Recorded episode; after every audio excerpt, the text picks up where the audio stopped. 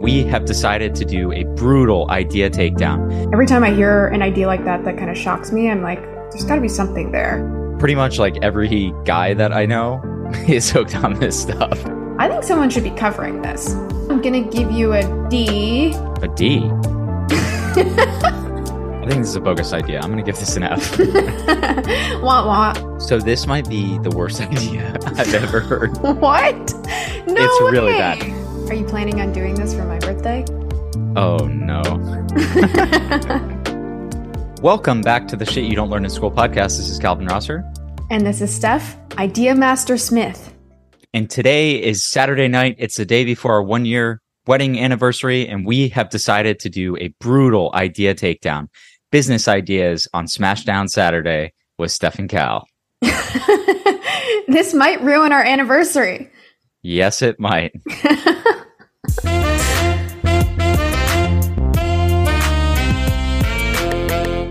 What do they do in boxing where they're like, and in the left corner, we've got. Yeah. On the left side of the Zoom screen, we have Steph. And on the right, we have Cal. And now the audience has tuned out because that is so uninteresting. If we had good boxing names, it could have been interesting. All right. Why don't we talk about the format? What are we going to do? So we are each going to share ideas. We'll ping pong it back and forth. And these ideas range from fully baked. Actually, I don't think I have any fully baked ideas to not very baked at all. But these just come from observations in everyday life. We have many episodes at this point about how opportunity is everywhere. And this is us rattling off our ideas. And then the other person will roast the idea no holds barred and give a grade. So there may be some failures, some Fs. Yeah, we'll do it on an A through F scale. And then these are business ideas. And the criteria for them is just going to be completely subjective. So let's see how that goes. okay, Cal, why don't you kick us off?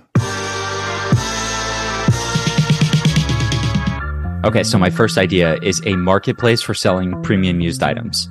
I've sold a bunch of items as we moved over the last year. And if you list anything for three, four hundred dollars on Facebook Marketplace, you get bombarded with these people who pretend they're going to come pick it up right away, but they're really trying to scam you on Zelle. And outside of that, even the lower price items on the Facebook Marketplace and then OfferUp, which are the two places to sell items, the time it takes to coordinate with people who are just completely flaky and the ensuing money that you get out of selling anything is just not ever worth the time and hassle of doing it. And I've regretted everything I've sold, even though I have more extra cash in the pocket. And it's a terrible, terrible experience. So I want to pay some money to access a marketplace for people who want to buy higher ticket items and who are selling them as well. West Elm furniture, things like that, where I can get access to better goods more reasonably. okay, and you're sure this doesn't exist? Not to my knowledge. Hmm.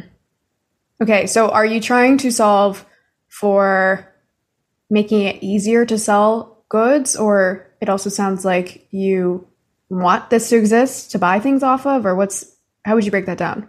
Yeah, so I want it to be easier. Currently, the effort is just too much to sell an item. You have to list it in these groups, you have to coordinate with all these people, and they're just truly flaky. The second thing would be like a safety thing. That could be the scams that I'm talking about, but also people coming to your house, picking up things. It's just, it's an uncomfortable experience, and there's like certain ways you can work around it, but it's not one that I think is done very well at all, and it's very hard to manage. And those would be my two concerns. And then, of course, I would like to access used items more cheaply.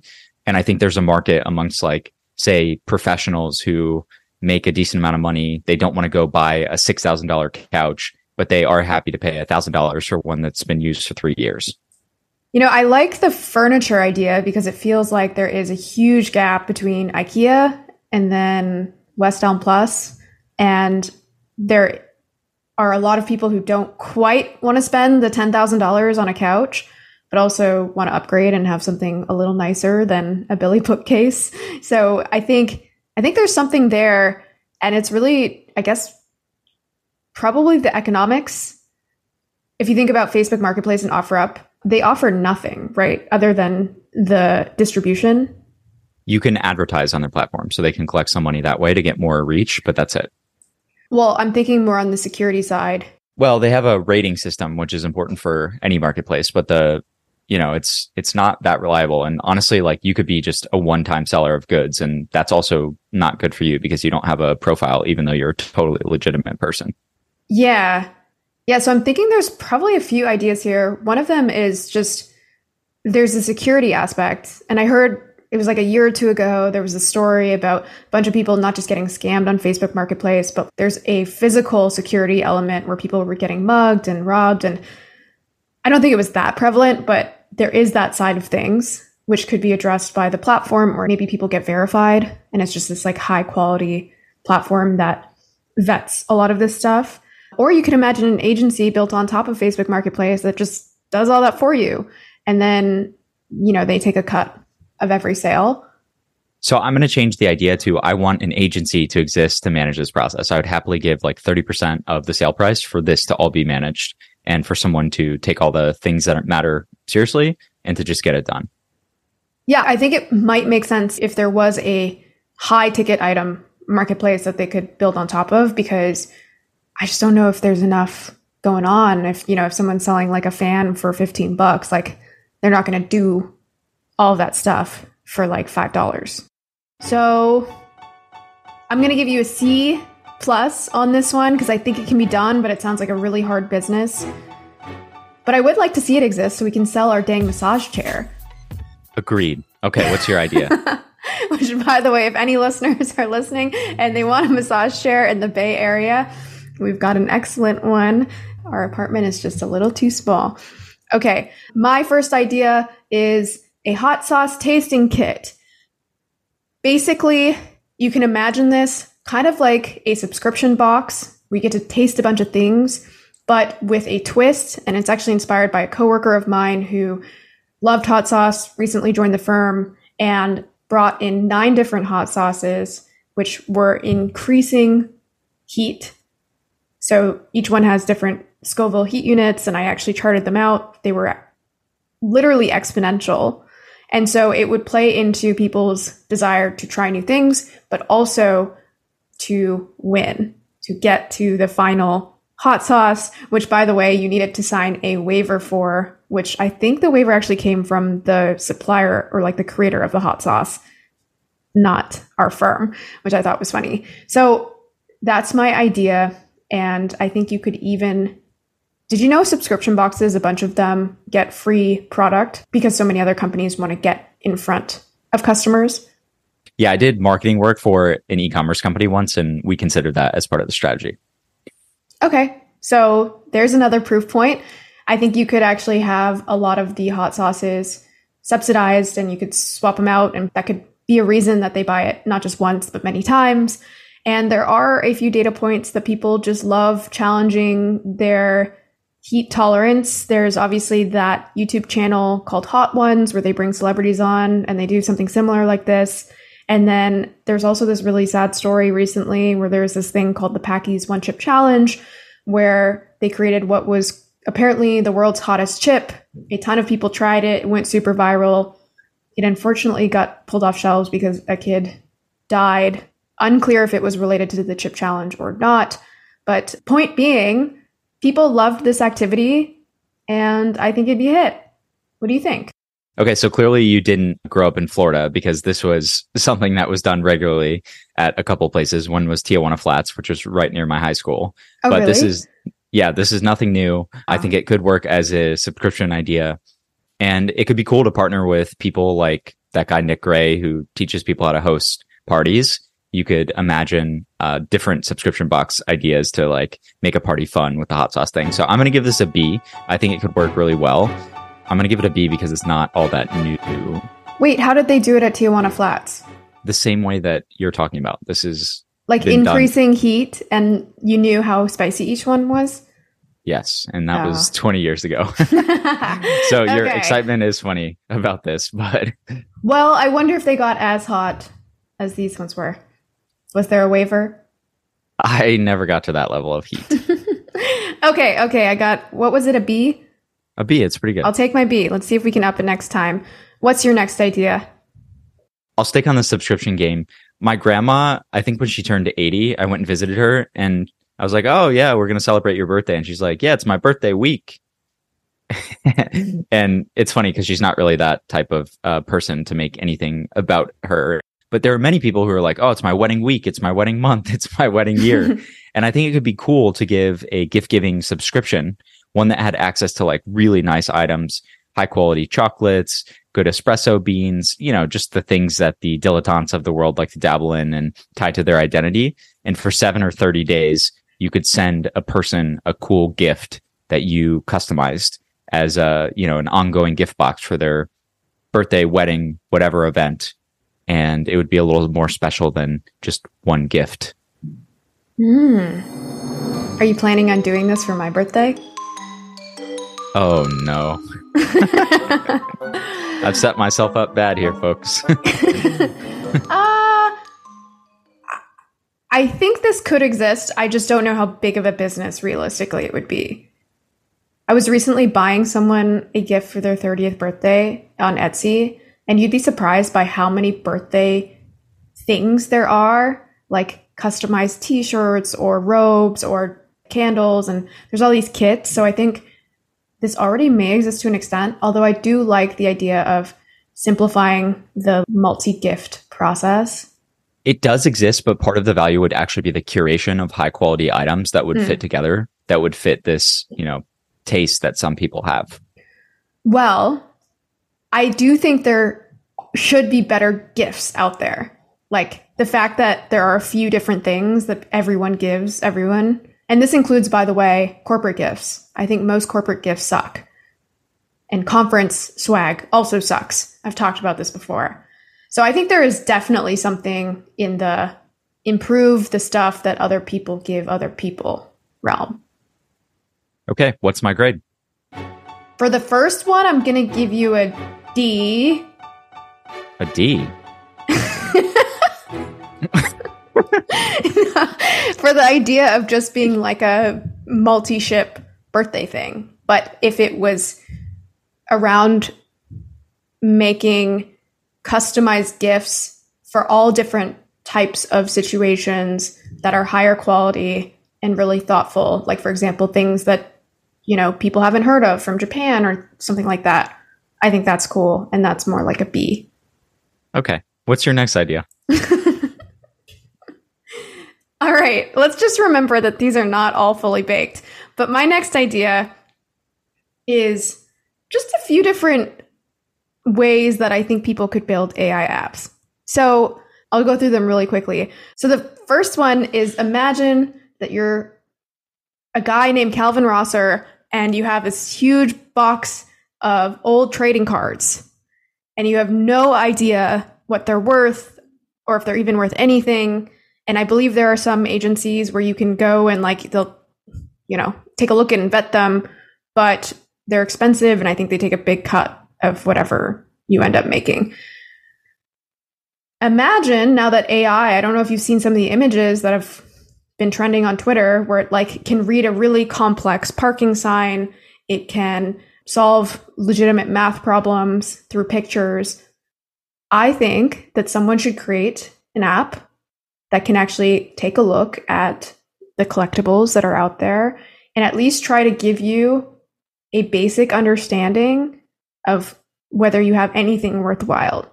You can still take the next step of getting a professional, but I think there's probably tons of people who have all of these collectibles that quote might be worth something one day and they just have no starting point for validating whether that's true or not the only starting point is their nagging relatives who are like, "Oh, you got to sell these cards. They're worth so much money." Because they heard that some dude sold like an old baseball card for $5,000. That's the starting point. And I've considered this myself because I have some cards from childhood. Yeah. And I'm telling you, it's it's a pain in the ass.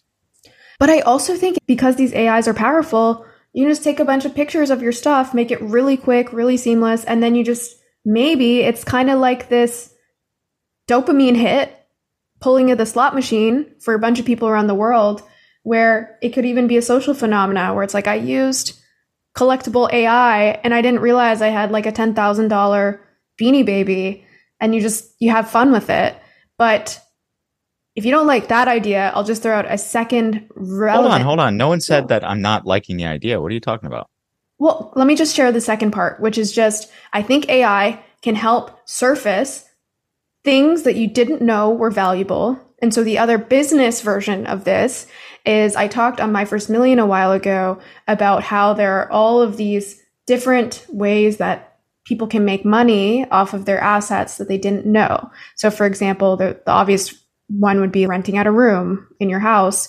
There's also if you happen to live near a surf break, you could get paid by Surfline to have a camera there. Or if you have a really tall building, you can get paid by telecom companies to add infrastructure on top. There are probably more ways that people can make money with the assets that they have than they realize. And so there could be a similar AI that basically asks you a bunch of questions and then surfaces the ways that you can make money.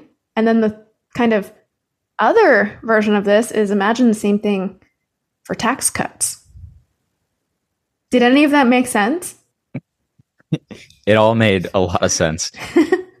okay, so for the second idea of showing valuable assets, I think we call it just show me your assets. and and that might work really well. I like the baseball card one because that's a real problem and could get you motivated to take the next step. And then obviously like if someone's gonna you know show me how to save money on my taxes like okay yeah i'm down for that too. I feel like all of these are very good use cases of taking trends and common problems that people have. They want to make more money i guess is the underlying of all of it and they have things that may be able to allow them to do that like making money from your existing stuff. And so i would rate this idea in a minus like someone Whoa. please build these things so i could use all of it okay I'll take my A minus. It's not a Princeton A minus though. That's I was gonna to say, are you um, are you grade inflating me? Well, our anniversary is tomorrow. I need you to be in good spirits. okay, what do you got? Okay, so many, many people, as you pointed out on Twitter recently, are using Zyn.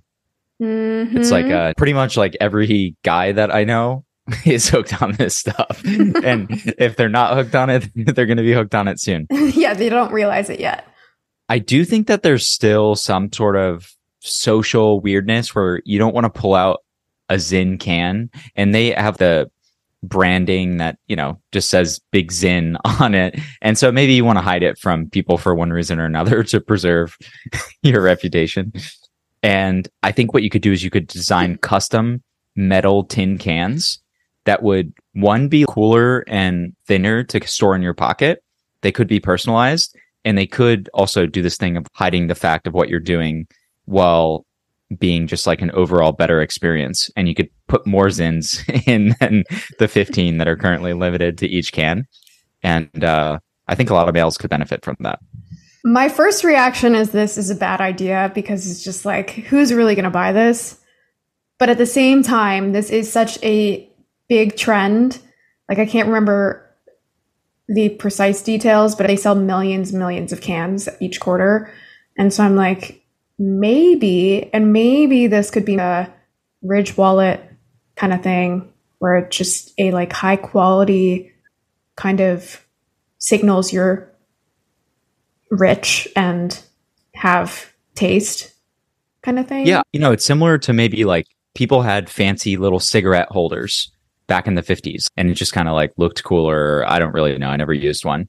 And then they also had, if they rolled their own cigarettes, places to store them. And so I'm thinking of it kind of in this way where it's both fashionable, it's potentially actually a better user experience. And then it adds a little more social cachet. You're not just putting in a nicotine pouch like all the other bros out there. You're putting in a fine, fine thing from a fine, fine can. also, just to follow up for folks listening who haven't caught on to this trend, I just looked it up and in the first quarter of 2023, guess how many cans they sold? 200 million. Okay, not that much, but 73 million cans in one quarter was their shipment volume. It's a lot of Zyn. It's a lot of Zyn. So yeah, I think my original reaction was like a D, but I actually think maybe this is one of those scenarios where I just don't get it. Like I don't use Zyn and I have never bought a nice wallet, but a lot of people have. So maybe it's actually like a B plus. Yeah, the other good thing here that I think adds to it, and I would argue it's a B plus as well, is would you argue it's an A? This is not super available. I would not argue that this is an A. And in fact, the idea somewhat came from Zyn has this loyalty program where one of the things you could have gotten was like a metal tin can and people really loved it. But I looked on Etsy, you can't really find these things. And it, mm. it's really simple. It would be cheap to manufacture. And th- there's just enough Zyn users where you could talk to the problems of the Zyn users, including the fact that when you use a Zyn, there's not like a, um, a pouch to put your used Zyns. So if you're just like, mm. there's no trash can around or anything, you could have that to put the used item. So there's some improvements to the experience, which Zyn could implement themselves. But I'm I'm bullish on this, and I think I we could start with all the people we know who are just popping these things left and right. As you're talking about the enhanced feature set, I'm liking it more, but we must consider the deep, deep platform risk because Zyn can just steamroll you, can't they? I don't know. okay, should we move on? Yes. Okay, so this one is super quick. Do you remember how when we saw Dave Chappelle, there was a company called Yondr, which you basically had to put your phone in these little pouches so that you could not record anything during the show? Oh, yeah. All right. So that was because they didn't want any recording. They wanted him to be able to freely flow and not have all these sound bites online. I think there should be a software version of that because I think you see all of these you know, these companies doing all hands meetings or just forums or talks, online conferences where people in some cases don't feel comfortable speaking fully candidly because they feel like they're constantly going to be sound bited, sound bit, sound. You get it. And so you can imagine a software that prevents certain functionality now, now that I'm saying it out loud, I guess you can't really stop someone from like filming their screen, but you could stop them from recording something directly on their computer. What do you think? I think this is a bogus idea. I'm going to give this an F. wah wah. Okay, let's move on. Hold on, hold on, hold on. Okay. I will say though, your comment about the Dave Chappelle show piqued my interest in a related idea, which is to have those little phone bags at restaurants. I'm tired mm. of people mm. texting, looking stuff up, and not being present with their friends, family, business associates, and other loved ones. And that will be a cause that I hope to uh, support for a long time. On the topic of recording things, though, Sam Corcos did an interview with Tim Ferriss, and he's like super into async work and really doing remote right and things and they record all meetings at the company including one-on-ones and they publish those to everyone and so mm. you can go and look at one-on-ones of your colleagues and he gives some good rationale on the podcast about why he does this and why it's helpful but it's like an even more extreme version of you know you can't even in your conversation with your boss if you shit talk someone or you're talking about a personal problem that's going to be released to the whole company and i think they have a couple of guardrails around times when it wouldn't be but it's an interesting almost like opposite of what you're talking about, where everything is public. Hmm, I don't know how I feel about that. Just hearing it for the first time, it's certainly hmm. interesting. Every time I hear an idea like that that kind of shocks me, I'm like, there's got to be something there. But I do think there's this element where, you know, the comedians are kind of leading the charge here, where a lot of people are afraid to say what they really think. And if you were able to develop forums where people can speak openly that don't devolve into something like an 8chan where there's complete anonymity. I think it's an interesting problem to solve. Yeah, he also hosted these things called salon dinners, which I imagine people are not allowed to record in any way as well. But he would gather people, they're talking about specific topic. Some it's like a well curated group. But those are also interesting to me where I actually had some friends, most of them were liberal, but they watched the Republican debate and in you know pursuit of truth or whatever they met afterwards and they just talked openly about what they were seeing and hearing and thinking about it in a you know kind of non-judgmental way like it was all no one could record and stuff like that. So I think it's interesting to create these spaces for people because there's a hunger to be able to speak your truth or to explore ideas without the risk of, I don't know, someone thinking that you're a complete jackass. And the people who would opt into those things are the people who probably are going to be okay with just this unfettered thought. All right. I got my first F. What's next? Got him. yeah. I okay. went from A, A minus to F. well, that's life, Steph. So get used to it. Okay, so I'm writing an article about this. It's how to make friends as an adult. We've talked about this a little bit on this show, but more and more people have been searching for this on Google, and you hear people are lonely, they're depressed, they're isolated. People have all kinds of blame and causes for this. But at the end of the day, I think there are many adults who want to connect with other people because friendship makes life worth living, right?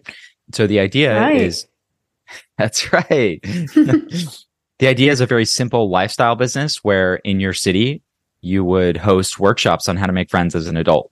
And these would be places where people could meet, but it's also some sort of like educational thing. And maybe you could have your hot sauce challenge there, the subscription kit, but it would be a fun, not networking or speed dating or speed friending or any of the other bad ways in which I think people try to connect other people, but something that is like a fun place to go where you actually learn how to be a better friend maker and maybe meet other people as well. But I think the primary intent would actually be an educational experience rather than a connection based one.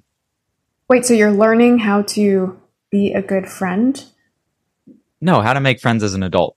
So just like people go to workshops about sex, they go to workshops about how to raise money for uh, venture capital. They mm. go to hmm. workshops for all kinds of things. This would just be tapping into your local community if you were an expert in this domain or had tapped into things that were helpful for actually building friendships. Wait, so is this a business idea?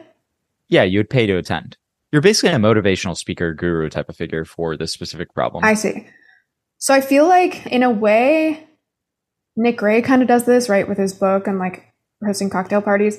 But I do think if you were to position it just as, hey, I'm good at teaching you how to make friends, it comes across a little, I don't know, off putting. There's something around the branding. The same way it's like, oh, I'll teach you how to be a really good at dating. People, for some reason, they like kind of. People eat that up. That's a huge industry. Uh, it is, but I don't know. Maybe I'm too judgmental, but I, I don't like the framing. Okay, fine. I mean, work on the branding, give a better idea. But the, the point is there's this problem that people have. And I think you can actually teach people, just like you can teach people almost any skill, how to be better, how to overcome some of their limitations that are preventing them from doing what they want, which is to connect with more people. So it's just like a, a little bit of the puzzle of solving the loneliness in the world, which is no, no good. It's no, no good. But I guess my I don't know if it's actually better, but I think it's better idea is just running some of these, I guess, events like the hot sauce challenge, like you mentioned, or other things that just bring people together and then they they just make friends there. I don't know, I guess it's kind of like a co-working space, but I think that's a more natural way to make friends. Because I don't know if people are willing to admit that they're bad at making friends. Well, that would be the first step to the problem, admitting the problem. No, but you know what I mean? Like, and they might not even be, they might just not have the right environments because I do think, you know, one of my theses as of late is that it's so strange that, especially if you live in cities, the way that you engage with friends is typically just eating or drinking. Well, I engage with my friends in a wider group of ways. But look, uh, to convince you of this idea, like it already exists. There's speed dating for friends. And it's really the same thing, except it's more of a connective experience. And I think you should layer on an educational component as well, because many people actually don't know how to go about going through the world and meeting people. And so just going to an event where you're, whether it's networking or connecting with people or a cocktail party, it often doesn't solve the problem, even if you have potential friends there, because you don't know how to bridge the gap. Some people actually just struggle with that piece and they need to find their own way of connecting with people. And uh, I think you can talk about those things in a. So is this like an AI? Yes. see, this is where I think I can't see it because I think many people wouldn't be willing to admit that they're bad at making friends or even have that awareness. And even if they do, I don't know if they care enough to be like, oh, I have a problem. I need someone to teach me how to fix it. I think it feels like a very tractable problem for people to just get out there a little more. I think you're probably right that maybe they could benefit from some education, but okay. Well, uh, there's this idea came from an event that's literally happening in two weeks. It's called Making Friends, a different kind of networking event, and it's based around uh, this whole idea. So you're oh. wrong. All right, I'm wrong. Now this is not a great business, so we're well, why don't we give it an F and move on? All right. My next one is also very quick. It is a newsletter where the sole purpose, or I guess the content within the newsletter, is about the subscribers within it, but not like editorial. It's a survey every single day about the most obscure things or relevant things, like let's say that an election's happening, right? And basically, the only requirement is that when people sign up for the newsletter, you get a little bit of demographic data, but just stuff like how old are you, what country do you live in, etc. And then basically you ask a question, and the question could be like, what kind of milk do you drink? And then you get data from your subscribers, and the next day you share to all of them some learnings from real people. Like, did you know that X number of people apparently drink pea milk? Or that's like PEA, by the way, pea milk. okay. uh, An X number of people drink PEE milk. no. And the I, so in some sense this sounds like a really silly idea and there would definitely be a chicken and egg problem because at first you're like okay we've only got seven subscribers like what the hell um, but you can imagine that like companies pay a lot for this kind of information as in to know from real people what they're thinking and i think there's also an intrigue of real-time information if you were to ask a question one day and have all your subscribers be able to see the data the next day. So, yeah, I think at first it could be just purely fun because you could, again, ask the most obscure random questions and see real people's opinions on a topic, the same way people use polls on Twitter, for example. But then I think eventually it could be actually like a, a pretty solid market research tool. So this might be the worst idea I've ever heard. what? No It's way. really bad. So I, I'm going to give you uh, an F, but I do respect the idea because you're thinking different, and I I think someone might be able to take the seed or kernel and turn it into something great. And we talked in one of our last episodes about Bukowski saying that good art shakes you alive, and I think something like this could shake you alive. Though, if you wanted to do what you want to do, you would actually just go pay Google a couple of cents to poll subscribers. And this is, I think a lot of companies don't know that they can do this, but it's very cheap for Google to ask Google users certain questions. And that would be a much more efficient way to get to the right demographic and understand what they think about a specific thing versus this random newsletter. Hmm. I don't know. I don't know if this one's an F. This, if there was a grade lower than an F, we I think we would give this one that. There is something here, okay, just in the idea that a newsletter is a very passive medium. And so is podcasting, so are YouTube channels. I think there's something to, as this technology advances, it being not just unidirectional and having subscribers or readers or viewers actually be part of the content creation process, if that makes sense. So I agree with that. I think many more newsletters, mine included, could become far more interesting by like engaging subscribers more directly and sharing some of that data. You see Mark Manson's newsletter, I forget what it's called, The Breakthrough or something, but he shares real stories from people who have been changed by his work in every newsletter and calls them out by name. Mm-hmm. And I think that's a good way of making people feel seen and heard and actually seeing that other real people are making changes based on this content. And it's like a loose kind of approximation of what you're talking about that I think is directionally correct. But starting from the seed idea of a blank newsletter that then just takes in information and shares it, that's that's a weird part for me. And we're not going to deviate from this F. But it's also there's a degree of, you know, like people do like open businesses and tracking where I think people would get behind it. They're like, this newsletter, we're part of it. Oh, there's 50 subscribers, there's 500 subscribers, there's 500,000, and we have all this data, and X percent of people responded today. And you also would just have the opportunity to ask really obscure things that would not warrant you wanting to go pay Google, you know, or maybe Google couldn't even get the number of people to answer a certain kind of question, like do you dream in first person or third person? Like no one's going to fund that. Well, Google has all the users on the internet, so but yes, I agree with you. I think the interesting thing is actually the if you as a subscriber could ask a question that you want to know an answer to, which is another way to make it more interesting to you. But I do not want to receive a feed of random people answering random You would get questions. the nice Like, data each day, like a kind of charter type newsletter. All right, I, I'll keep my F. What's your final idea? this one is niche. Okay. as are most of my ideas. But I was in a used bookstore and I bought a Surfer magazine guide to northern and central California surf spots. And it details just hundreds of surf breaks along the central to North California coast. The cool thing about this book as a surfer is it was written in 2006, but it has more information on surf breaks than anything I can find on the web. And this is like a real problem if you're surfing, and there's many mm-hmm. reasons why it exists. But the surf world is dominated by a s- website called Surfline, which provides like forecasts, a little information about breaks, but there's not hyper localized, detailed kind of guides for most places. And that would be really helpful if you're going to a new place. And I would buy that guide every time I went. So what's the idea?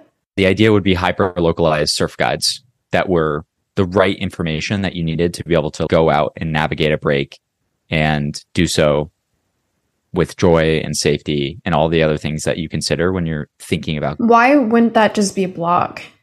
I mean, it could be a blog. I, I'm not tied to the book idea, but it actually is quite nice to have the book in the, the way that it's formatted. But yeah, I guess if it's easily accessible online, like Why not? isn't this information already there? Like, isn't it? No, Hmm. It's not. It's not there. I think for two reasons. One is surfers don't want you to know about certain breaks because surfing is a zero sum game where more people in the water equals a less good experience for you. And so, uh, in a lot of places, like the good surfers, they will know about breaks that you only find out if you've lived there for like six months to 12 months or if someone actually takes you out there. So, there's a little bit of that going on because it's zero sum sport. And then the second thing is, I don't think this knowledge is widely accessible. Like, how many people have detailed, localized knowledge about that many surf breaks? Like me as an individual blogger, I simply could not create that because you have to go surf a place like for two years to get that level of insight or knowledge. And so you would have to partner with local people. So would it be like the surf version of Lonely Planet? Exactly. How much would you pay as a surfer for one of these books? 10 to 20 bucks. I'm just trying to think like sounds like it could work as a small business. But you think this could be like a big thing? No, Okay, sounds nice.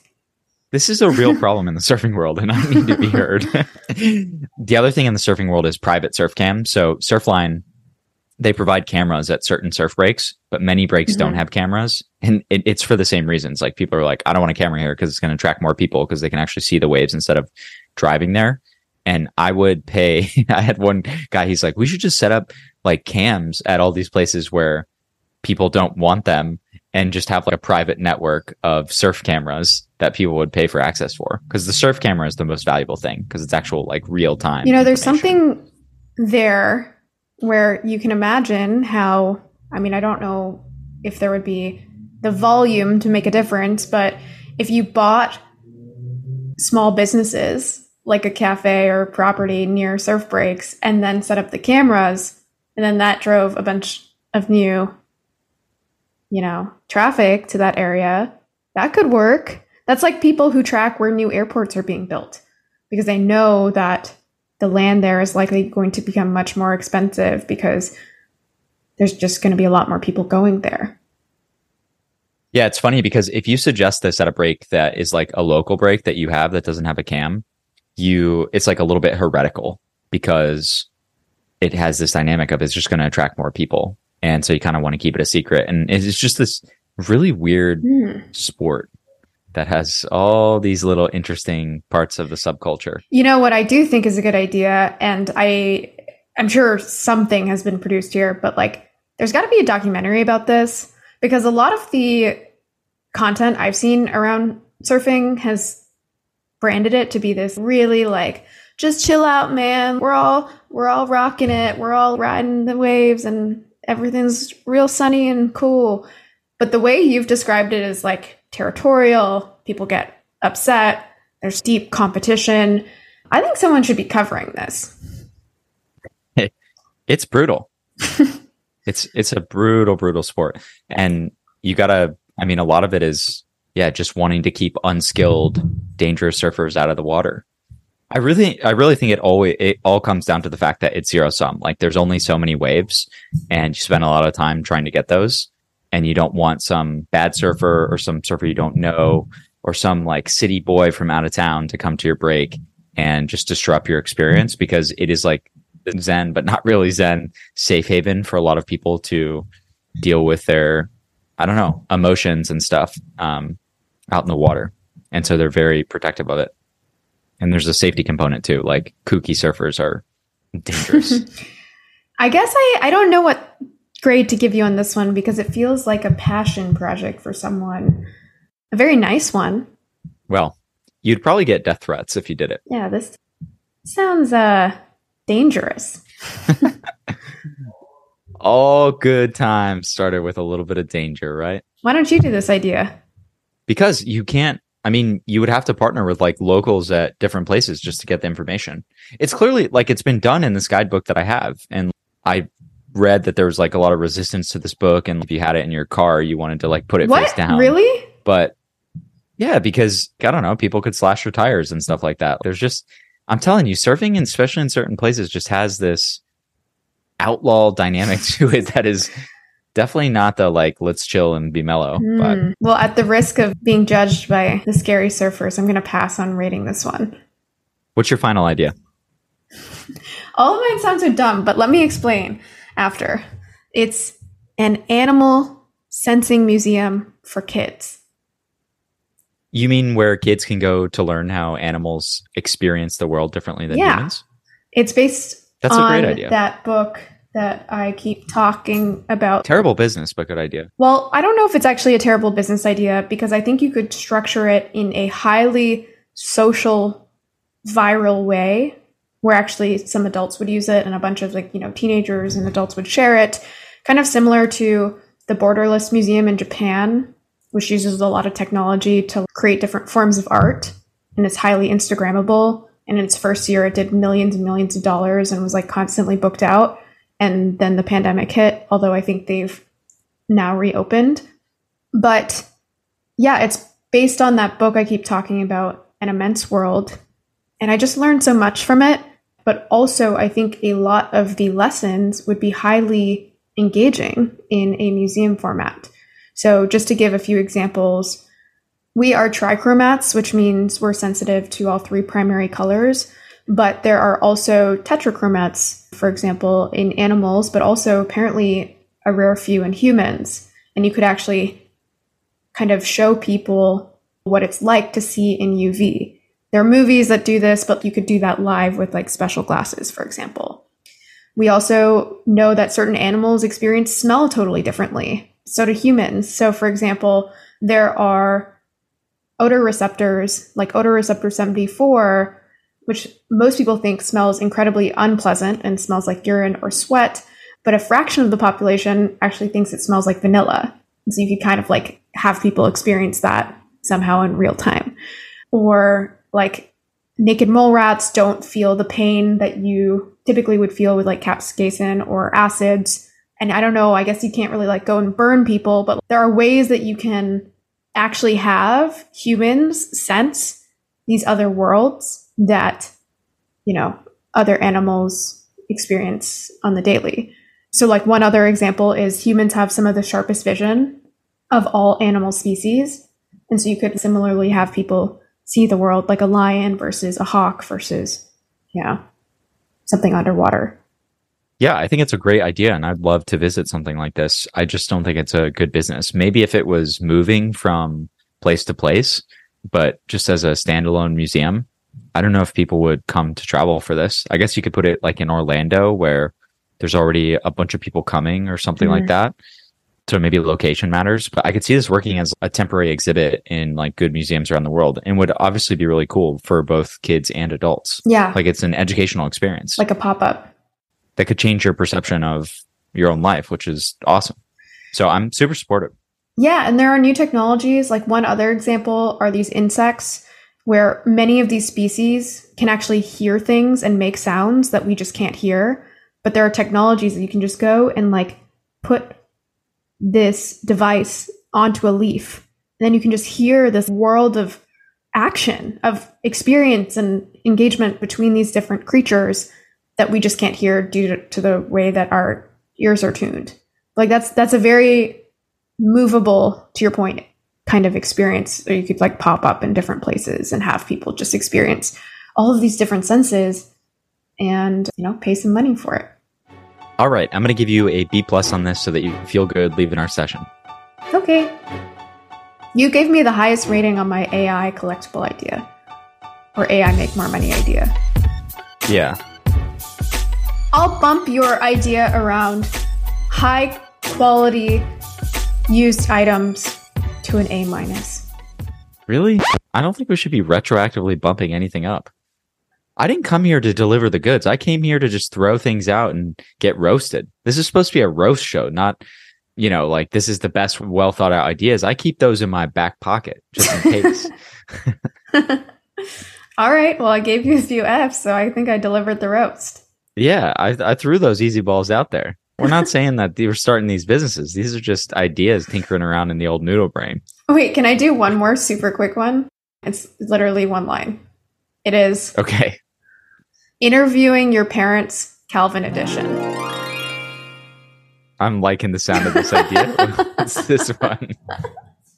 It's just what you've done with my mom and other people's parents. You go and you you just ask them questions about their life and there are some professional services that'll do this like you know get people to fill out these questionnaires but i think you're just really good at it and you surface all these things that I guess children have not heard, but also you give the parent the opportunity to feel heard, like to tell their story. This is a very talent driven idea because it's Calvin edition. Right, right. But I actually think it's something that a lot of people would pay for. Maybe. I guess if anyone wants this, I probably won't do it, but it's um yeah, I think it's cool. I mean, it all comes from a core belief that I don't know. I think people should get to know their parents while they're still around. And sometimes that means just asking basic questions, things that you thought you might know. And it's the really simple stuff that reveals things. And you're like, shit, I visited my mom all those times and I didn't even know that she used to plant trees or whatever. Actually, there's something worth mentioning though, which is people can and should go ask their parents a bunch of questions that they've been wondering or didn't know. But I think there is a beneficial dynamic of having a third party because one, that person's coming in a little bit cold and they, they're able to see past family dynamics and, and just, you know, ask the questions that maybe are uncomfortable, but also ask the really mundane things that maybe someone in the family would just never think to ask, but that may open up you know some really really great stories. Yeah the thing that's interesting is like when i've done this in the past obviously it's just been for fun or with friends who wanted it to be done. But there's no I, I don't know how you can productize it in the sense that there's no structure to at least my process for it. It's like you just sit down and you talk and you kind of noodle through the conversation but there's no guaranteed output. It's just a simple conversation. Maybe it's a podcast All right. Didn't we talk about you doing a podcast where you go into retirement senior homes? living facilities? Yes. And you just give people the opportunity to talk, but also share that wisdom yeah, with yeah. the world. I think it would old people wisdom was the idea. like the name? yeah. Gotta workshop that. All right. So I guess that's it. That's our first roast of our half baked ideas. I'm not calling that a roast. Next time we need to throw the fire. That was too soft. All right, we'll throw the fire. It also, I think, is our 10th episode back.